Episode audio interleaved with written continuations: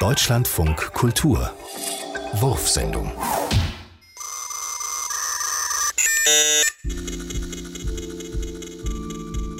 Nie war es so einfach, Egoist zu sein wie mit Kopter.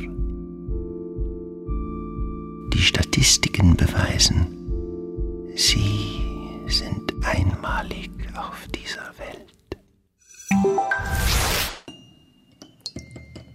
Wir schwimmen also ganz durch den See. Das ist schon die Mitte des Sees.